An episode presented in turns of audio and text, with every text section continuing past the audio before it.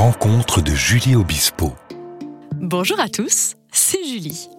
Vous avez certainement déjà entendu la première partie de mon entretien avec mon mari Pascal Obispo et je me permets de vous dévoiler aujourd'hui la seconde partie dans l'heure qui suit.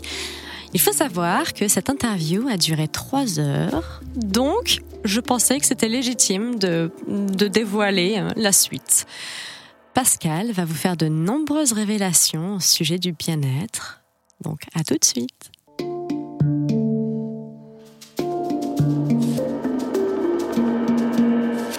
Les rencontres de Julie Obispo.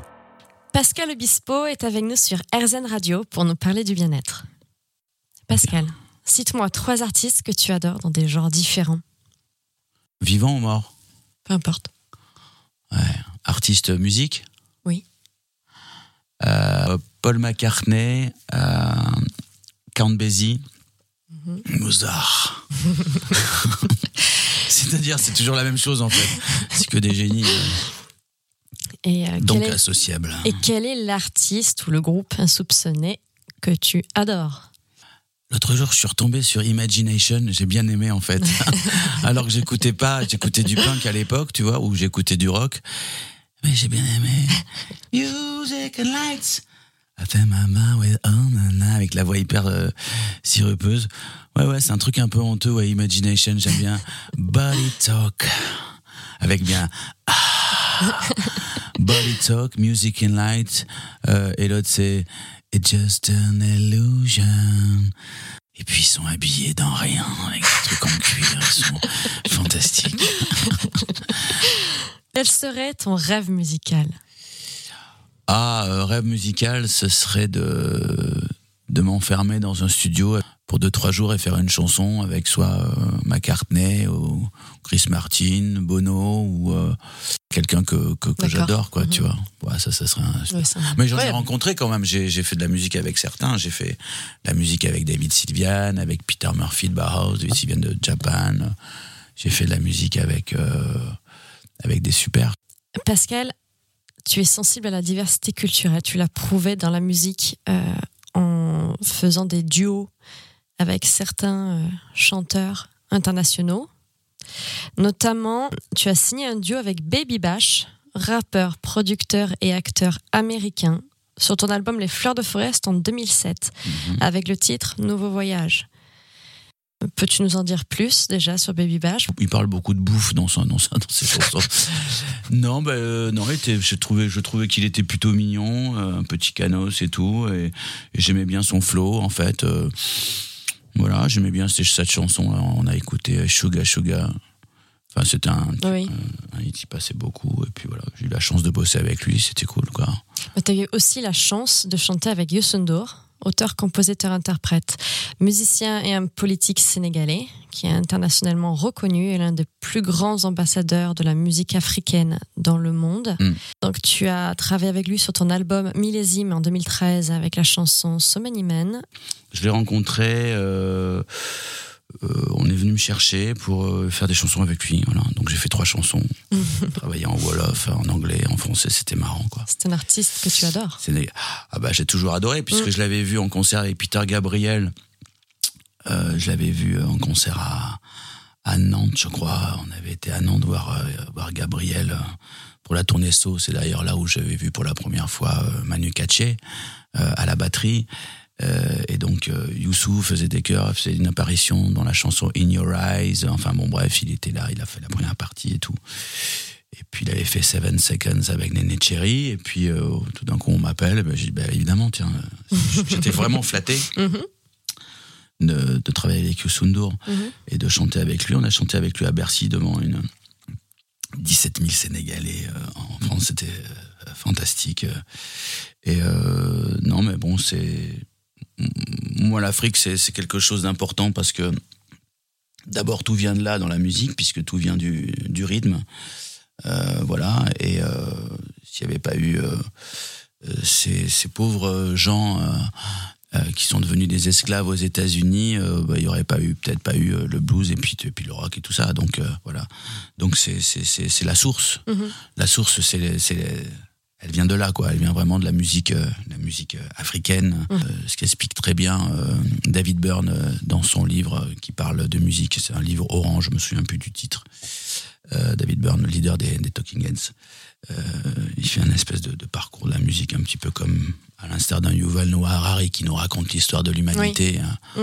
euh, dans euh, Homo Sapiens. C'est vraiment très très bien écrit, très bien expliqué. Et aussi son groupe, les Talking Heads, au passage, parce que ça c'est quand même été un groupe important dans l'histoire, on va dire, bon, du rock et aussi de, de, de, de la mixité, c'est-à-dire mélanger le rock new-yorkais avec la musique euh, des rythmes africains, etc. C'était le premier à faire avec cet album qui s'appelle Remain in Light, qui est sorti en 1980, et ça c'est assez fantastique. Donc, euh, Et Youssou N'Dour, tu as également euh, collaboré avec lui sur la chanson D'accord avec Isabelle Adjani, oui, effectivement, mais il a aussi qui, qui est sortie en 2018. exactement. Même si elle a été composée bien avant, n'est-ce pas? En fait, elle a été composée pour le SIDA en 2006. Oui. Euh, et puis on l'a trouvé bien et on s'est dit avec Isabelle, ah bah tiens, euh, je, vais proposer, tu veux pas qu'on fasse un album? Et Donc j'ai gardé, j'en ai fait une autre. J'ai gardé celle-là et puis on a commencé à construire un album qu'on est en train de finir aujourd'hui, 15 ans après. Euh, c'est assez amusant d'ailleurs de reprendre, euh, de travailler avec euh, notamment De Laurentiis, qui est une fantastique artiste électro, qui a complètement revisité les sons et les rythmiques de, de, de ma production de l'époque, puisqu'il fallait quand même se remettre un peu au goût du jour. Et donc on est en train de retravailler tout ça. Mais euh, j'ai eu la chance aussi de chanter avec Sting, euh, Oui, Sur en scène. effet. On. Message in a Bottle, et j'étais assez impressionné. et ça, c'est vraiment un, un, un beau, un, un beau souvenir, c'était fou, quoi. La musique permet ça, c'est c'est super. Et puis j'ai passé du temps avec Paul McCartney aussi, Mhm. finalement, puisque j'ai passé deux fois trois minutes. Mhm. C'est le temps qui nous a imparti à chaque fois quand, quand on le rencontre au Stade de France. Comme quand tu rencontres Robert De Niro pour la première fois. Tu vois, ça, c'est des moments de bien-être qui n'en sont pas. C'est-à-dire que tu crois que tu vas passer un moment fantastique pendant trois minutes, mais t'es dans la merde totale. Les rencontres de Julie Obispo sur RZN Radio avec Pascal Obispo. On revient dans un instant.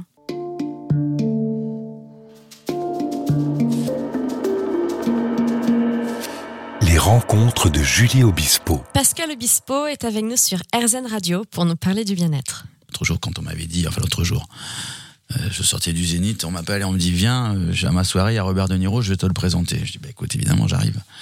Tu viens, t'es là et tu dis Tu penses que tu vas passer un moment de bien-être, tu vois. Pour moi, De Niro, c'est voilà, c'est après Marlon Brando, il y a, Oui. il y a De Niro. Oui.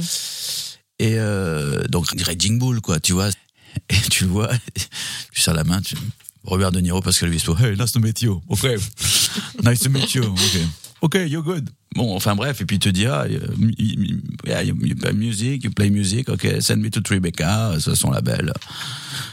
Et puis voilà, quoi. Et puis c'est. Oui, c'est succinct, tu- forcément. Oui. tu crois que tu vas voilà c'est ça donc le bien-être tu crois là tu crois l'avoir et en fait le bien-être tu vois souvent c'est pas forcément avec les gens euh, qui t'ont qui t'en ont donné tu vois à chaque fois c'est pas forcément là ça m'est arrivé avec Philippe Pascal quand euh, je chantais avec lui j'avais vraiment un moment euh, tellement beau euh, ça c'était bon quoi quand je faisais chanter quand on écoutait ses voix j'étais à côté de lui je le filmais un peu et tout j'étais j'étais vraiment heureux quoi euh, Sting, j'étais heureux quand je l'ai vu. Alors il m'a fait une vanne. J'étais, pourtant, j'ai- bon, c'était il y, a, il y a quoi, il y a trois ans, je crois, un truc comme ça. Donc j'avais quand même, je sais pas, j'avais 53 balais ou bref, je crois que c'est il y a trois ans ou il y a Il me quatre ans, ou semble. deux ans, Mm. 52 ou 53. Donc je vais voir Sting, je dois chanter avec lui. Donc il y a aussi, il y a Garou, il y a Shaggy, bref. Et puis euh, je suis hyper premier degré. Je lui dis bonjour et je lui dis euh, bon bah ça, va, tu, je lui dis en anglais bah tu, tu tournes en ce moment et il me répond oui depuis 77. et là tu te dis euh, ok. Il m'a fait la blague de junior, donc je suis un junior même à 52 ans.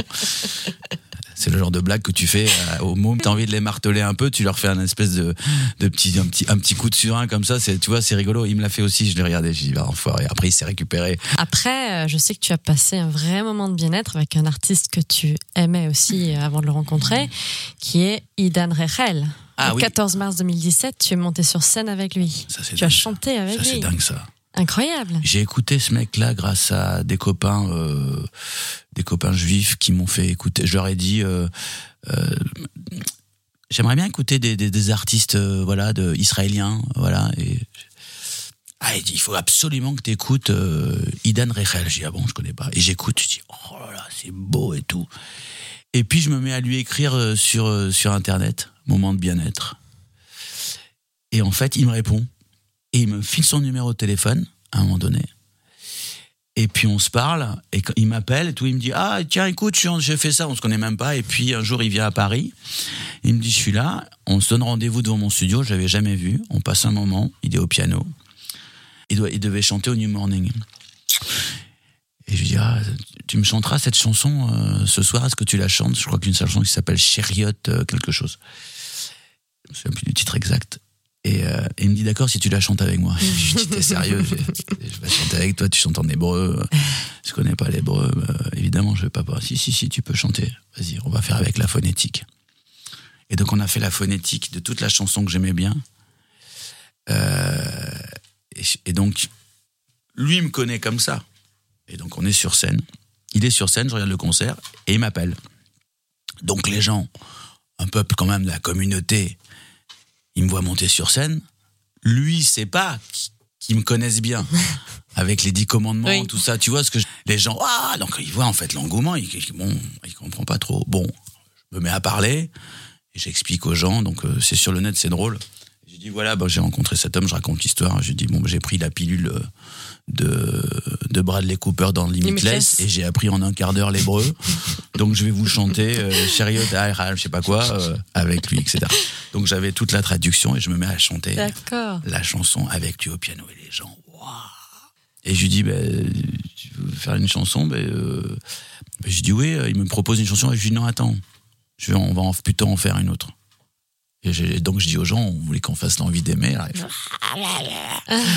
donc génial. Et puis il me dit, c'est quoi les accords? Bah, Je lui dis, bah, sol mineur, machin. Je lui montre, tu vois, si bémol, machin. Ah, il me dit, ok. C'est beau d'être musicien. C'est un super musicien. lui, lui, lui je sais, je sais. C'était dingue, c'est un super ouais. musicien. Et donc je lui montre un peu les accords, il me dit, ok. Et donc je chante l'envie d'aimer que lui ne connaissait pas.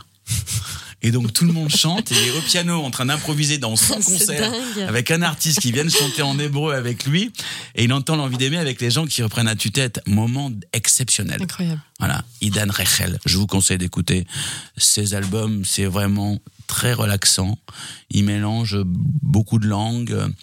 Euh, aussi bien l'hébreu, l'anglais, l'espagnol, euh, aussi des langues africaines aussi. C'est vraiment euh, il a beaucoup de musiciens sur scène, quelquefois il se produit tout seul, c'est vraiment super, un super artiste. C'est les rencontres de Julie et Pascal Obispo, mon mari. On se retrouve dans un instant.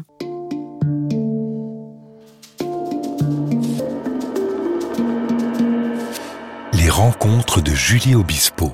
Pascal, parlons de créativité, inspiration. Mmh. D'où te vient l'inspiration pour composer une nouvelle chanson au piano ou à la guitare, sachant que tu n'as pas appris le solfège Alain parle de, l'œuvre d'art comme une création imprévisible.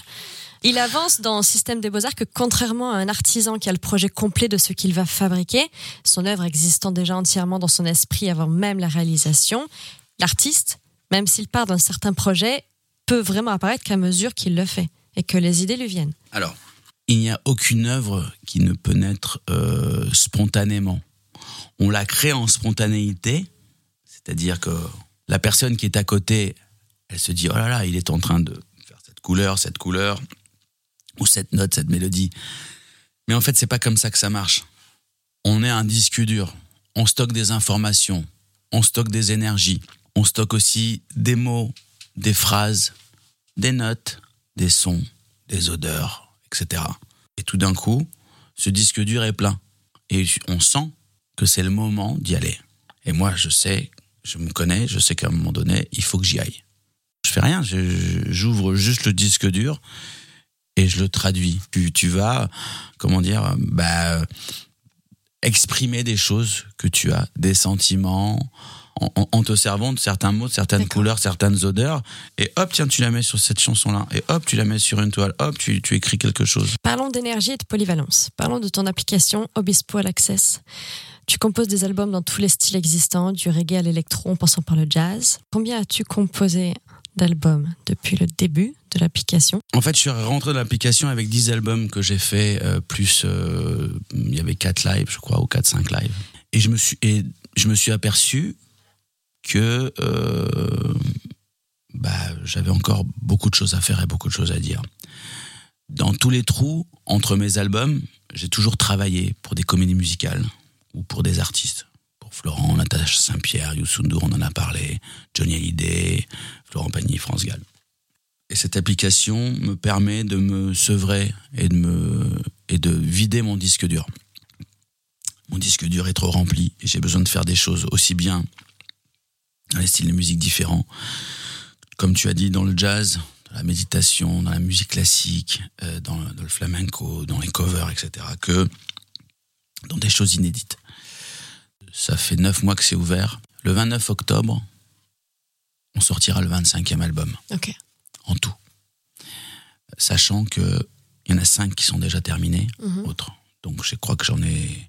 Donc je suis à mon, je vais être à mon 30e album bientôt. En un an. Bientôt, ouais. Euh, donc j'aurais fait 20, 20 albums.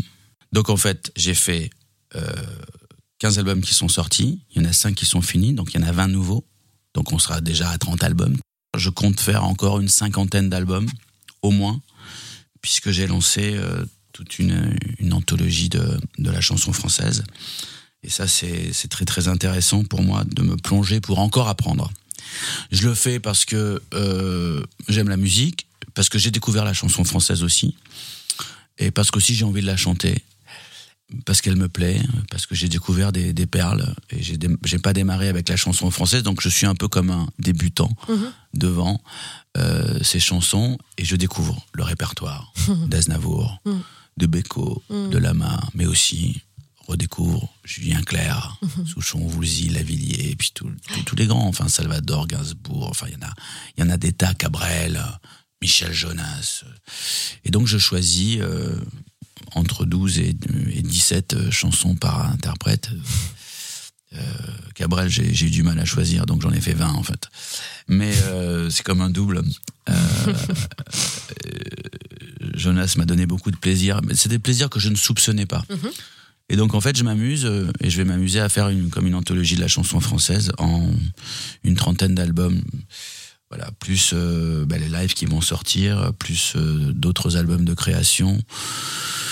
Euh, C'est-à-dire, je crois que à peu près dans deux ans, peut-être deux ans, peut-être deux ans et demi ou trois maximum, j'aurai sorti à peu près sans doute 80 albums différents avec des producteurs différents Mhm. dans des styles différents Mhm. aussi et, et je m'amuse à, à découvrir en fait parce que c'est vraiment un peu de la curiosité savoir comment c'est foutu une chanson de Jacques Brel ou comment est foutue une chanson d'Aznavour comment on pourrait faire pour la chanter un peu différemment sans trahir puisque comme dit Nogaro évidemment il faut pas péter plus haut que son cul donc c'est sans changer les accords sans changer les notes sans changer trop l'univers euh, mais essayer de voilà pour mon propre plaisir alors après c'est peut-être juste pour moi que je le fais hein. peut-être que ça va faire euh, plaisir à des gens mais je me suis aperçu qu'il y avait des chanteurs qui étaient clivants comme ce que je peux être éventuellement aussi pour certaines personnes euh, de par leur voix de par leur style musical. Et certaines chansons en fait on, on, on peut passer à côté de certaines chansons. Là je parle de chansons françaises. Mhm. et j'ai chanté des chansons que je n'aimais pas et je me suis aperçu que c'était à cause de, de- des voix en fait qui, me, qui, me, qui, me, qui me dérangeaient. Mhm. et j'ai récupéré la chanson j'ai dit ah oui mais non mais la chanson quand même elle est, elle est, super bon tu vois et donc euh, voilà donc je, je m'amuse à des, à, des, à des choses comme ça donc c'est vrai que dans quelques temps il y aura ça mais après je pense que j'arrêterai euh, je, je ferai pas comme ça en masse et puis euh, ça- ça sera l'heure de la retraite Allez, la suite avec mon mari Pascal Obispo sur RZN Radio dans un instant.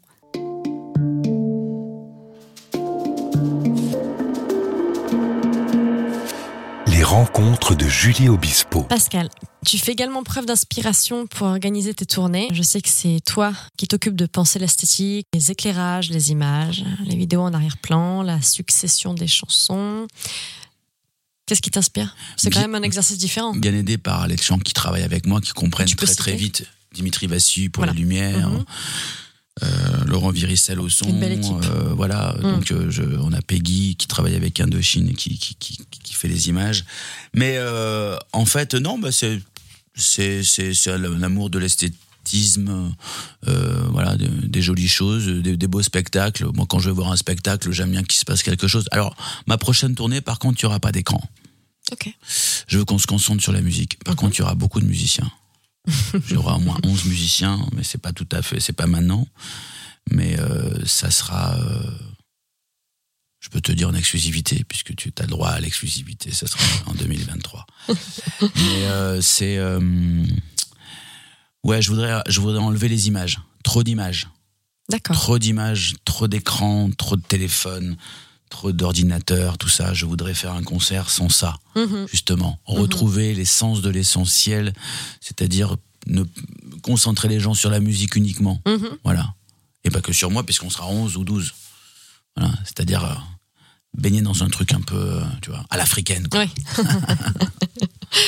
Parlons de créativité, revenons à la créativité, euh, qui est une activité naturelle accessible à tous. Selon toi, pourquoi on ne l'utilise pas de manière égale? Est-ce que toi, tu, par exemple, tu es allé au-delà de, de certaines fausses croyances sur l'art et le talent artistique lorsque tu étais jeune, comme quoi seuls les artistes reconnus sont finalement créateurs, ou comme euh, le désir d'avoir des résultats instantanés, ce qui n'est pas possible, la peur de perdre le contrôle dans l'inconnu, ou encore euh, aller au-delà du manque d'humilité. Parce que l'ego peut, peut penser que les idées viennent seulement de toi et pas d'autre chose que tu parlais tout à l'heure. Tu- plusieurs, L'essence. plusieurs questions là. Le truc, c'est que l'inconnu, l'expérience, moi, ça m'a toujours plu. J'ai plus tendance à aller euh, dans l'inconnu, vers l'inconnu, rechercher des choses un peu plus bizarres, parce que le connu, je le connais, en fait. mhm. Comme dirait, euh, Oui. je sais pas qui, mais bon, c'est, c'est, c'est le- tu vois, l'eau samouille, quoi. Mais c'est vrai que. et- Bien sûr, oui, oui, je Comme comprends. je suis quelqu'un qui est très curieux, Mhm. voilà, la peinture, j'ai fouillé, tu vois. Maintenant, j'ai j'ai besoin de voir des choses que, que, je- que je connais moins, comprendre pourquoi. Enfin, en tout cas, c'est surtout en musique. Je suis porté sur, euh, sur la nouveauté, Oui. tu vois. Donc, euh, ça ne me fait pas peur. Mhm. Ça ne me fait pas peur d'y aller. Ça ne me fait pas peur de, de plonger euh, dans l'inconnu. Et, et euh, tu faisais un rapport avec l'ego. Mhm. euh, Le manque, pour le, pour, par rapport au. le manque d'humilité, le fait que, que l'ego peut imaginer qu'il est omnipotent, qu'il a le contrôle sur tout ce qui se passe dans notre vie et qu'on refuse d'admettre que l'inspiration créatrice vient d'ailleurs. Moi, pour moi, l'ego, c'est une, forme de bêtise. Oups. oups. Oups. Hum, Voilà, pour moi, les gens qui sont prétentieux, c'est des gens qui sont idiots. Euh, après, euh, voilà, quoi, je, moi, c'est, dur, quoi, les, les gens bêtes, c'est, terrible, quoi. Non, mais bon, je regardais une interview de, ben, pardon, excuse-moi, mais bon, euh, je regardais une interview, de, un vieux truc de Brel, euh, où, il parlait de ça. C'est vrai que c'est, ça c'est, terrible, quoi, la bêtise. Enfin, c'est quand même un drame. Parce que ça fait naître des gens prétentieux, ça fait naître des, des, des, des- tarés, quoi. C'est, ils croient à ce qu'ils disent, quoi. C'est, euh, c'est quoi le truc d'Audiard qui disait, euh, ce, qui est, ce qui est dingue avec les cons, c'est que ça, ça ose tout, quoi. Tu vois, c'est, c'est, c'est, c'est fou. Non, non mais ça, ça, moi, ça me perturbe beaucoup, là, là, les, les gens bêtes. Euh, je parle pas des gens qui sont pas cultivés, hein. Euh, je parle pas des gens qui sont pas intellectuels. Donc l'ego, pour moi, ça vient un peu de là, parce que moi, je suis pas égocentré, Je sais. je suis pas porté sur moi-même. Je, quand je suis sur scène, voilà, les personnes qui peuvent croire que je suis prétentieux, en fait, c'est parce que je suis sauvage Mm. et timide en même temps. Absolument. Voilà, où je me protège et puis, puis, puis j'aime bien la bagarre, puis j'aime bien la provocation aussi. Mais ça, c'est pas de l'ego, c'est justement c'est autre chose. Pascal, on fait une pause et on se retrouve dans un instant sur RZN Radio.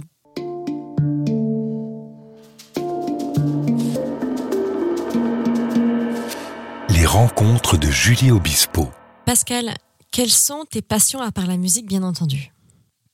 La peinture. Alors parle-nous de la peinture. Y a-tu lu un événement déclencheur?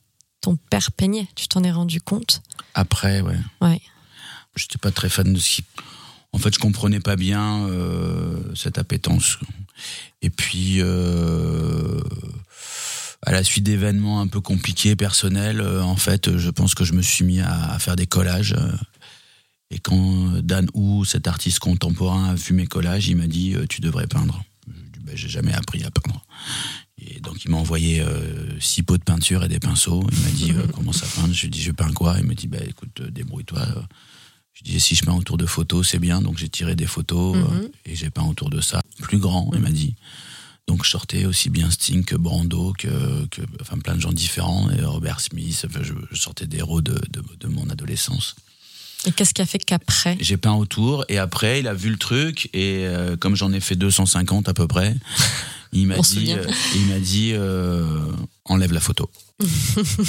C'est-à-dire, c'est- Ah là là il m'a dit, il m'a dit, vas-y, euh, tell my Louise, Euh, saute. Mm, Et ouais. donc j'ai dit, ok, euh, j'y vais, je tente. Et puis Mhm. j'ai enlevé la photo et et je me suis lancé. C'est pas facile. Et donc, euh, et maintenant ça fait, ouais, ça fait deux ans quoi, que j'ai plus de photos. Oui. Et quels sont les thèmes, les petits tableaux? Qu'est-ce qui t'inspire?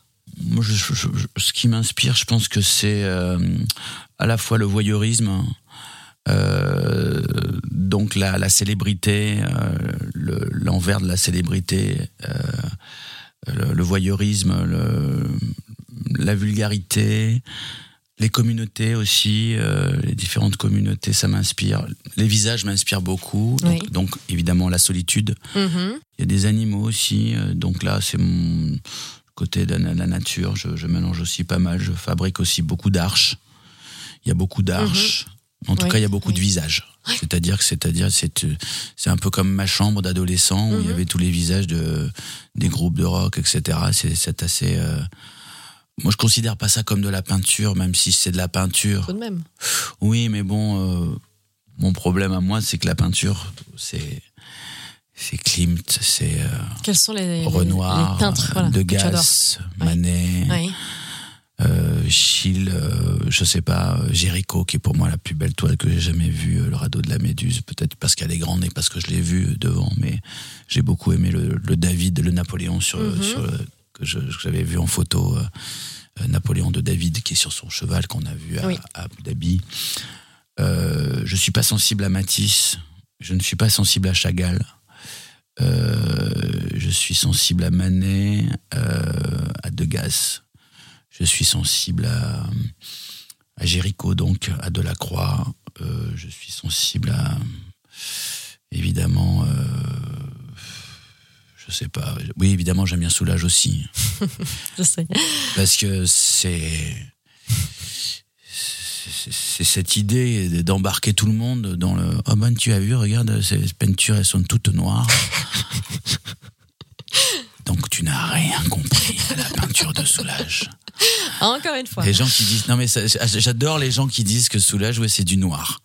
J'adore les gens qui disent ça. C'est-à-dire, c'est. Mais Pascal, il y a des nuances dans le noir, voyons. Oui, mais pour moi, c'est- comme la musique, c'est le silence. Oui, la musique, c'est l'exploitation du silence et Soulage, c'est la, la mise en exergue de la lumière. Il n'y a pas de noir pour moi quand je vois Soulage, il n'y a pas de noir. As-tu pris beaucoup de risques dans ta vie? Ah, J'espère que j'ai fait que ça, je crois. Je crois que j'ai fait que ça. Que penses-tu de Steve Jobs, qui pense qu'il faut des esprits rebelles et libres, fous pour leur époque, pour créer ce qui permettra d'avancer Lui-même était prêt à cannibaliser les produits de sa société au nom du progrès, euh, car il a développé l'iPhone, alors qu'il savait pertinemment que ça contribuerait à rendre l'iPod obsolète. Mais Jobs l'a quand même fait.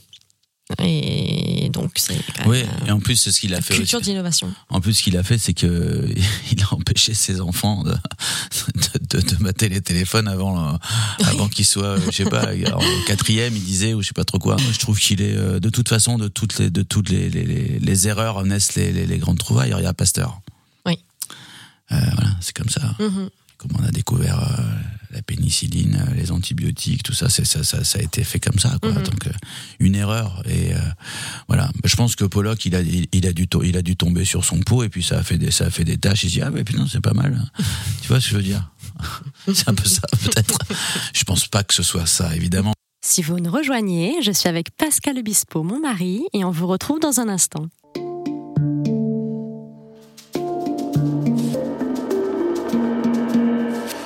Les rencontres de Julie Obispo. Pascal, je sais que tu adores être sur scène. Euh, comment te prépares-tu avant et pendant une tournée? Euh, J'essaye de faire du sport parce que euh, le problème, euh, plus on avance dans l'âge et, et, euh, et, euh, et puis on a besoin d'être un peu physiquement, euh, comment dire, au point pour tenir deux heures et demie sur scène. Mhm. Voilà, donc euh, je, suis obligé de faire du sport. Quoi comme sport? Ben, euh, il faut faire du cardio en fait. Mhm.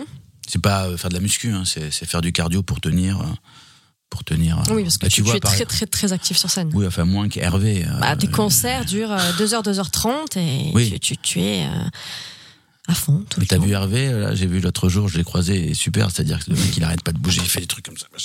C'est incroyable. Ton cardio, je l'appelle monsieur cardio, euh, monsieur 100 000 volts ou 100, 100 un, mi- un million de volts. C'est pire que Gilbert Bécaud, c'est fou, ce, le- ce jeune, là, il est, il, est, il est génial pour ça. Donc le sport, il faut faire du cardio. voilà.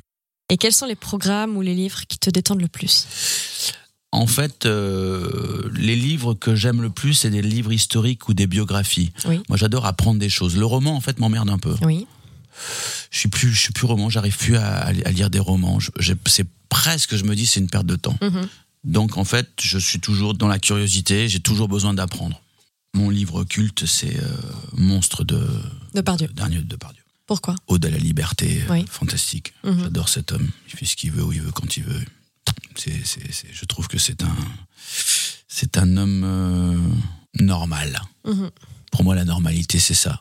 C'est de pouvoir être libre et dire ce qu'on veut et, et d'aller où on veut. Et je trouve que c'est. pff, Pour moi, c'est un exemple. Voilà. Mhm. Après, il provoque un peu, évidemment. Mais il provoque parce qu'on lui reproche cette, euh, cette, cette liberté. Oui.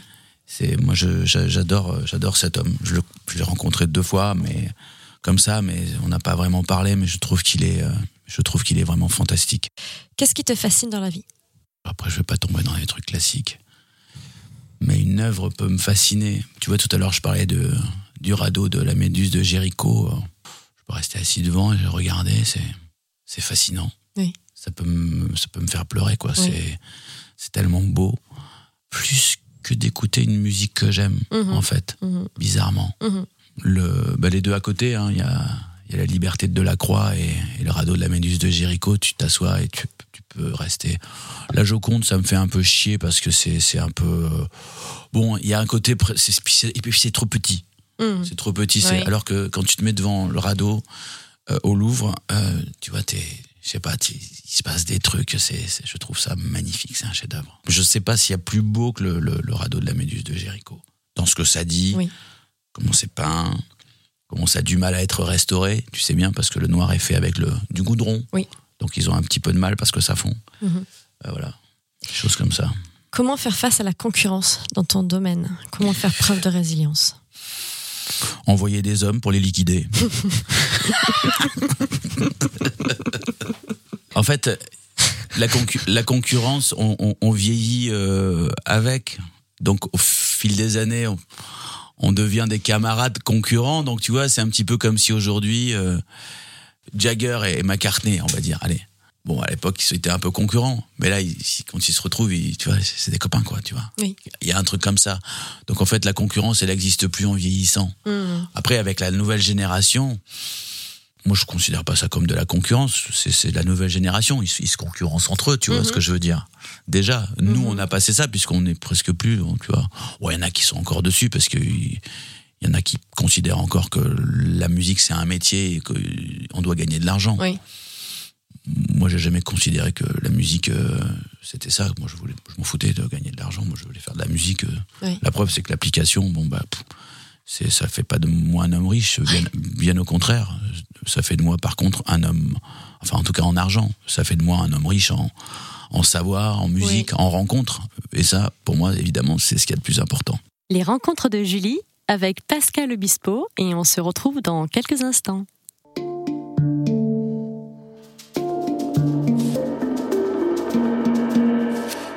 Rencontres de Julie Obispo. Pascal, tu adores rire et te moquer de toi-même. Le rire euh, est-il si important pour toi?